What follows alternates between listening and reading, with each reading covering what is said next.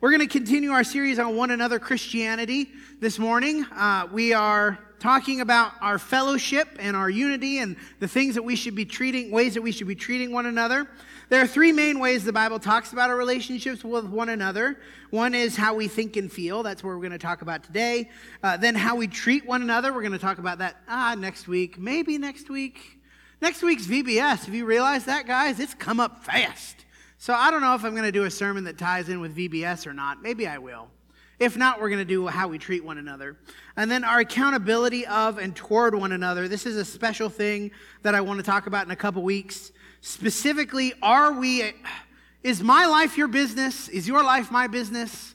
How do we hold one another accountable in a righteous way? We're going to talk about that in a couple weeks. Uh, we looked at last week most of the passages about how we shouldn't treat one another.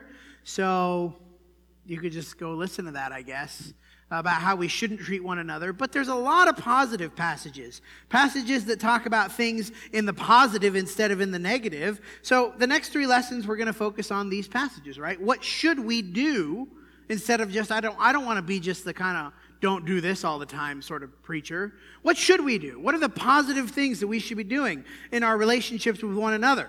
So we're going to start this week with how we should think and feel. And I've combined these two things, the heart and the mind, right? Because they're, they're two sides of the same coin. They go together. The way we think about things and the way, and now I say, you know, you do the heart. The heart doesn't feel anything, right? This, this organ right here, we talk about our chest, but it's all happening in, in our soul, right? The, the core of who we are. The way we think affects the way we feel, affects the way we think. And ultimately, of course, those things affect the way we act. The writers of the New Testament use a variety of words to convey a broad spectrum of ideas, right? You think about the different ways that you think about things and the different ways that you feel about things. That's a, there's a broad spectrum there, isn't there? And the writers of the New Testament know that. Philippians 2, 3 through 4, this is what was just read for us, but I want to focus on the word choices. Do nothing from selfish ambition or conceit, but in humility count one another. This word count one another, the way that we're counting, it's interesting. Uh, then he says, Let each of you look to, not only to his own interests, but looking to the interests of others. Well, those words have different flavor, don't they? As we think about how we're counting one another, uh, we're going to look at the word consider in a moment. This word has to do with where we place one another, right? Where we rank, almost where we rank one another, really. This is a number thing, a ranking, where we rank one another, rank one another higher. And then the idea of looking to, that I'm intentionally looking for something, that I'm seeking something. And when I'm seeking something, I'm thinking about it. I'm thinking about where it might be. What am I thinking about here? Where might your interests be, right? What am I looking for? Am I looking for your interests? Hebrews 10 24, this word consider. Let us consider how to stir up one another to love and good works. The idea of considering has to do with thoughtfulness, right? That I'm, I'm not just sort of cursory thinking about it. It enters my brain and then it leaves immediately. But I, I'm pondering and I'm dwelling on it and I'm, I'm evaluating it and I'm trying to figure out the best way to do it, right? There's a lot of thought that goes into the word consider. 2 Corinthians 5:16 From now on we regard no one according to the flesh. The idea of regarding one. That's an it's a I don't know when was the last time you used the word regard outside of the scriptural context? I don't know, that's not a word we use very much. But again, what does it have to do? It's thinking about the way we think about people, right? I'm not I'm not regarding you as a physical, fleshly person. I'm regarding you as a spiritual person, which we'll talk about that uh, when we get to this passage later on. And then, of course, the feeling also is part of this, isn't it? Romans 12, 9 and 10, let love be genuine as opposed to fake. A lot of times we fake our love for one another, right? We just pretend to love one another. Abhor what is evil, hold fast to what is good. Love one another with brotherly affection. Two different ideas there we could talk about, and we're going to talk about this in, in our second point the difference between the generic sort of love and the more specific sort of affection. Outdo one another in showing honor. So there's a lot of different ideas to consider. There's the word consider to think about when, we, when we're talking about how we think and feel about one another. And of course, this leads to the same thing, right? Why these are, are put in the same category. This is going to determine how you treat one another. And if you don't think about one another, that's also going to affect how you treat one another, isn't it? I could think about you in a negative way, I could think about you in a positive way, or I could just not think about you at all. If I don't think about you at all, that's going to affect the way I treat you because mostly I'm not going to treat you anyway. I'm not going to interact with you or deal with you or, or do anything with you at all. I'm not going to help you, that's for sure. Maybe I won't hurt you as I would if I was thinking about you negatively. But if I feel affection towards you as opposed to animosity, that's going to affect how I treat you. If I think intentionally about the best way to treat you instead of just sort of winging it in the moment, if I've thought about it ahead of time and I've considered how to do it, well, again, I'm probably going to be more effective at treating you well. So, number one, the first thing we notice, we need to think about one another with humility. Humility on our part, right? And this is about, again, that counting, the ranking system. Because we all sort of, I, I, think we do this in, uh, subconsciously we do this all the time, right? We sort of rank one another. We sort of have this ranking of, well, I like this person more and I like this person more, or I don't like that person as much. And we sort of mentally rank everybody in our minds. Well, there is an idea of ranking in Scripture, and it has to do with putting yourself at the bottom, right? Philippians 2 1 through 4, this is the reading that Carl read. If there is any encouragement in Christ, any comfort from love, any participation in the Spirit, any affection and sympathy, and note the if there. Have you been encouraged in Christ? I hope so. Do you find comfort from Christ's love? I think you do. Or participation in the Spirit? You have some of these things, so what? There's something we need to do with that. Complete my joy by being of the same mind, having the same love, being in full accord in one mind. Do nothing from selfish ambition or conceit, but in humility count others more significant than yourselves. Let each of you look not only to his own interests, but also to the interests of others. We looked last week about the importance of not comparing, uh, not comparing ourselves to one another. In this sense, we do need to have some sort of comparison in that I am putting you first. I'm thinking about your interests and your needs, and I'm not being selfish and I'm not being ambitious, and I, I am being humble. That is, I am putting you ahead of myself. Now, don't I don't want to miss, I don't want to confuse this. We're not saying that anyone is more valuable than anyone else. I don't think script that's a scriptural idea. In scripture, it's very clear we're all of equal standing. We're all of equal value in God's eyes. So when we talk about this humility, it is a choice to intentionally submit yourselves to other people. Now, the example of, he goes on in Philippians, we're not going to talk about it. He goes on in Philippians to talk about the attitude of Christ, who intentionally put himself below the Father. Not that he was of a different nature. Of course, John talks about the nature of God and Jesus, but he, he chose to do that, like we should choose to do that with one another. Not that I have low self esteem, not that I'm self deprecating, not that I have uh, a, a bad view of myself, but in the way that I think about you, I am putting you first intentionally. 1 Peter 3 8. Finally, all of you have unity of mind, sympathy, brotherly love, a tender, heart, and a humble mind. Note, we're going to see, we're seeing a lot of the same themes between these two verses, right? Sympathy, affection, unity, and of course, hum, humility. We need to be humble. If you are arrogant and think that you're the best thing ever, you are not going to treat your fellow Christians the right way. You're just not. There's no way to do it. Now, maybe you could fake it. I guess you could try to fake it a bit. And maybe we do that sometimes. I really think I'm better than you, but I'm going to try to fake as if I don't. And maybe you could do that for a time, but it's going to come out. It's going to be apparent. You know people in your life. I bet you work with people. You've worked with people who just think they're the best at everything and you're the worst, and they just think they're so much better than you. And do you, do you have unity with those people? Do you have affection or, or brotherly love for those people? My guess is no, you don't. We need to think about others ahead of ourselves. Number two, we, do we love one another in the way the world uses love? Now, I'm, I'm, let's be clear about a thing here. Uh, a lot of times in the past, I've been here, how long have I been here? Five years. You guys have heard most of my stuff by now. So when I talk about love, of course, we talk about the, uh, the general sort of love that Scripture talks about, the agape love, that sort of action rather than a feeling. Now, of course, we know the world uses the word love in a, in a more feeling sense, I think. But Scripture is not silent about the feeling kind of love, the kind of love that affects the way we feel about one another, the affection and the closeness and the, the, the, the, uh, the positive sort of feeling that comes along with that sort of love. Scripture's not silent about that either. Even though, of course, we know the other kind of love, the godly sort of self sacrificing kind of love, is the best kind of love. We still need to have the other too. And this is what I mean the way the world uses love in that sort of affectionate, uh, tender sort of way. How many scriptures do we say about having brotherly love, a tender heart, right? We're going to read a couple more scriptures. Romans 12, 9 through 10, let love be genuine, abhor what is evil, hold fast to what is good, love one another with brotherly affection. Two different words there. Yes, we need to treat one another in a self sacrificing way. We need to put one another first. We need to love the way that Christ loved the world in a way that he gave of himself. But we need to do that with the brotherly affection as well. If I do not have that sort of love to you, toward you, it's going to affect the way I treat you. It really is.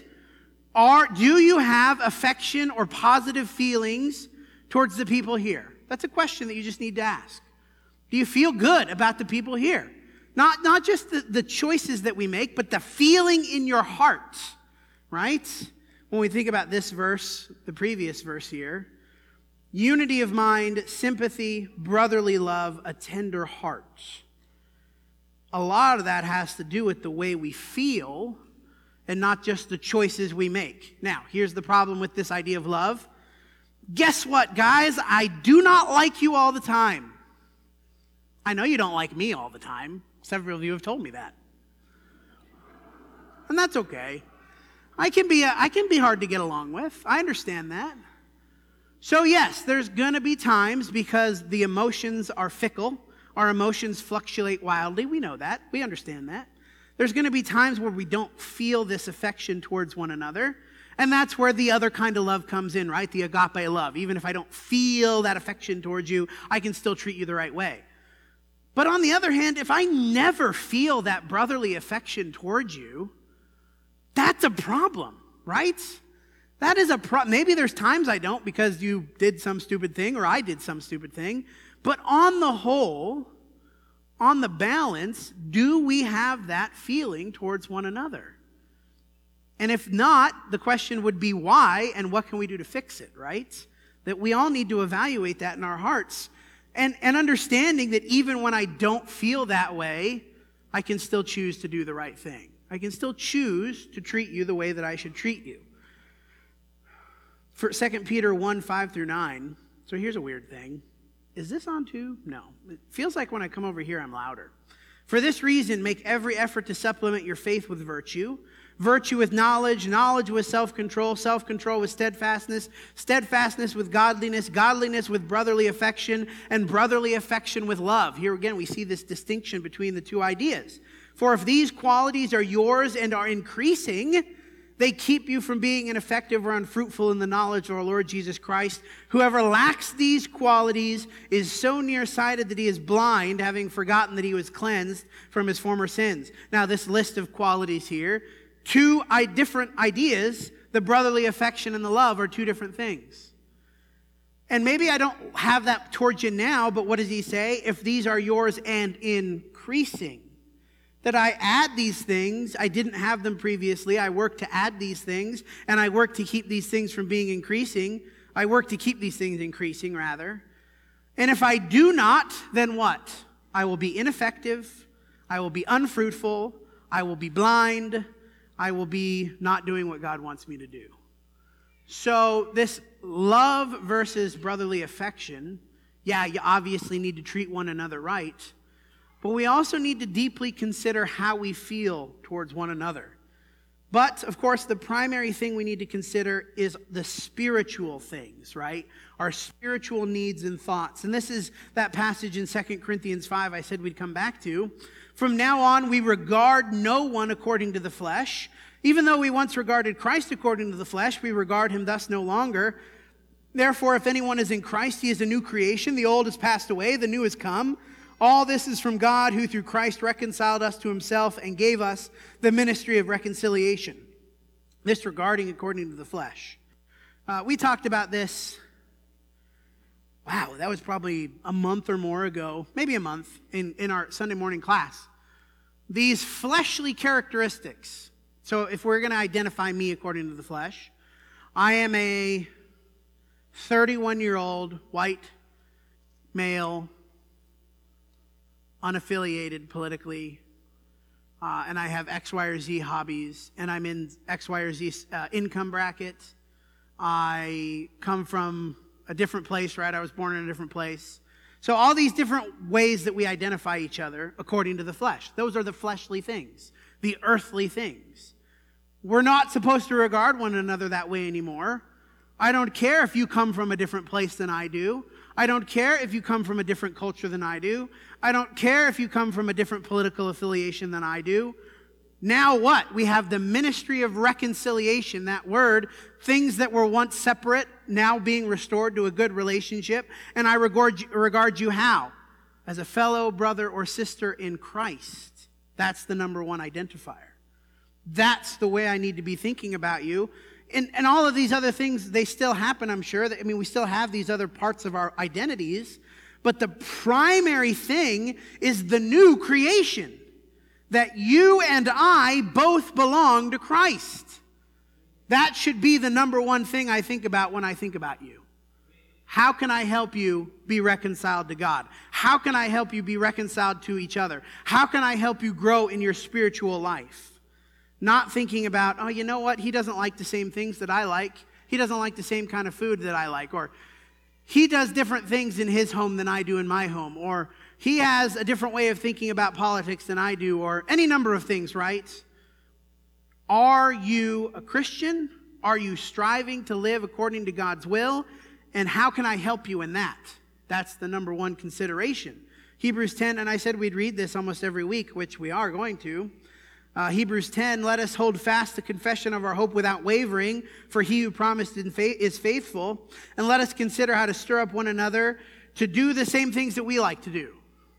Is that what it says? Consider how to stir up one another to vote the same way that we vote politically. It's not what it says.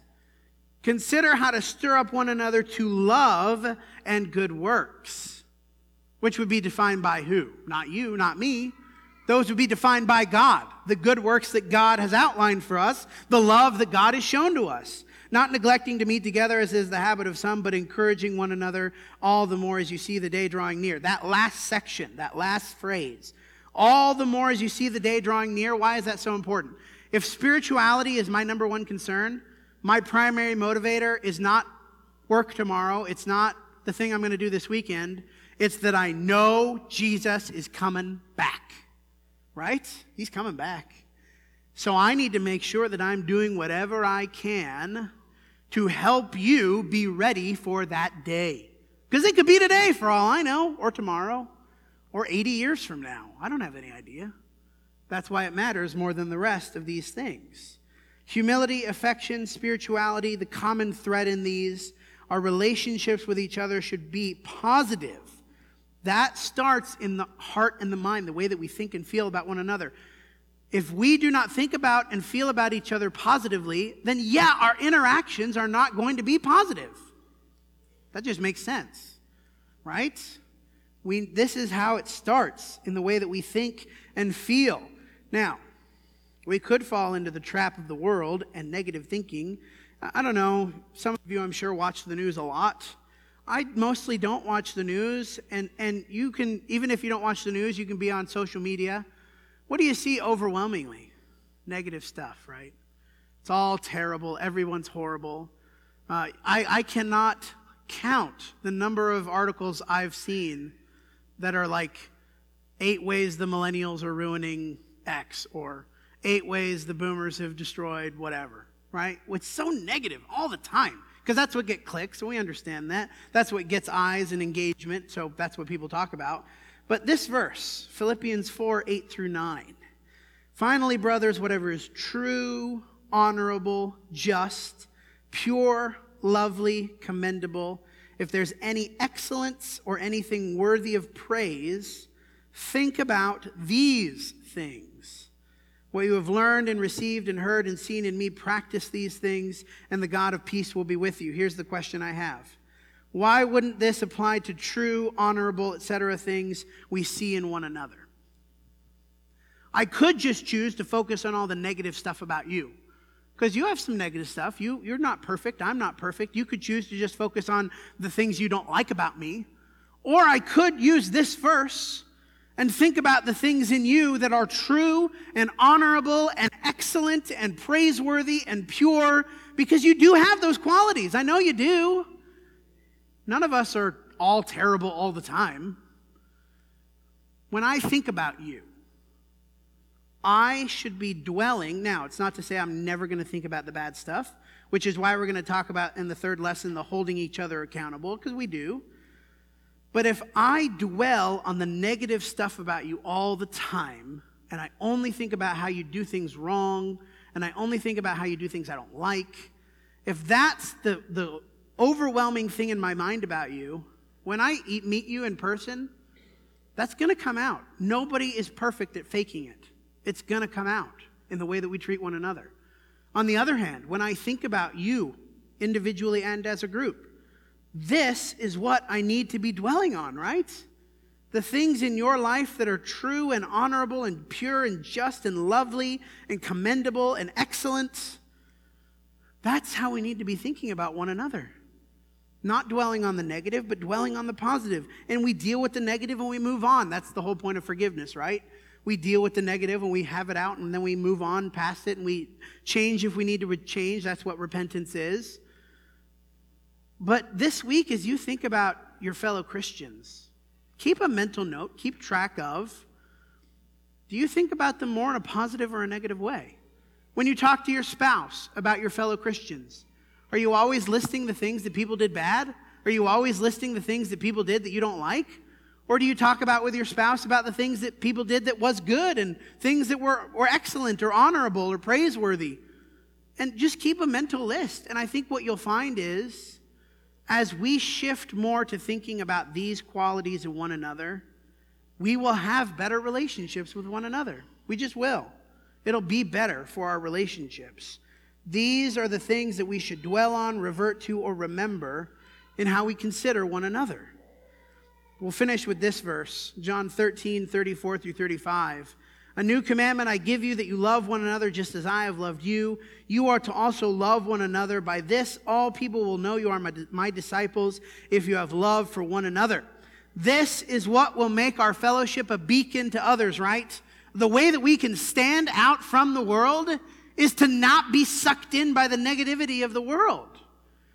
If the world sees that we like one another, and we're humble about one another and we look out for one another and we compliment one another and we think about the good things in one another, isn't that the kind of group you want to be in? That's the kind of group I want to be in personally. I like that kind of group. You know, you have friend groups that are positive and uplifting. That's the kind of group that I want this to be. And that's the kind of group that the world will see and want to be a part of. So, as we conclude this lesson, not particularly evangelistic, but more of thinking about self evaluation, right? If you see positive things this week in your fellow Christians, this is your homework assignment, by the way. If you see pure, worthy, excellent, honorable things in your fellow Christians this week, your assignment is to say so. To say that to that person. Hey, I noticed you did X, Y, or Z and it was really encouraging or really awesome or it was really pure, right? Just say that to one another. That's our assignment for this week, and not just this week, but getting into the habit of doing that all the time. We do want to offer the invitation, of course, if your life is not what it needs to be, if you have not felt that here, then let us know. We need to fix that, right? If, if that's not a thing that has been experienced here, and if you maybe have not felt the love of God because you have not become a Christian and you've not put on Christ in baptism and you want to be a part of such a fellowship, we want to do that too because as we read in Hebrews, the day is drawing near. Amen? Any day now could happen. Please make your life right with God.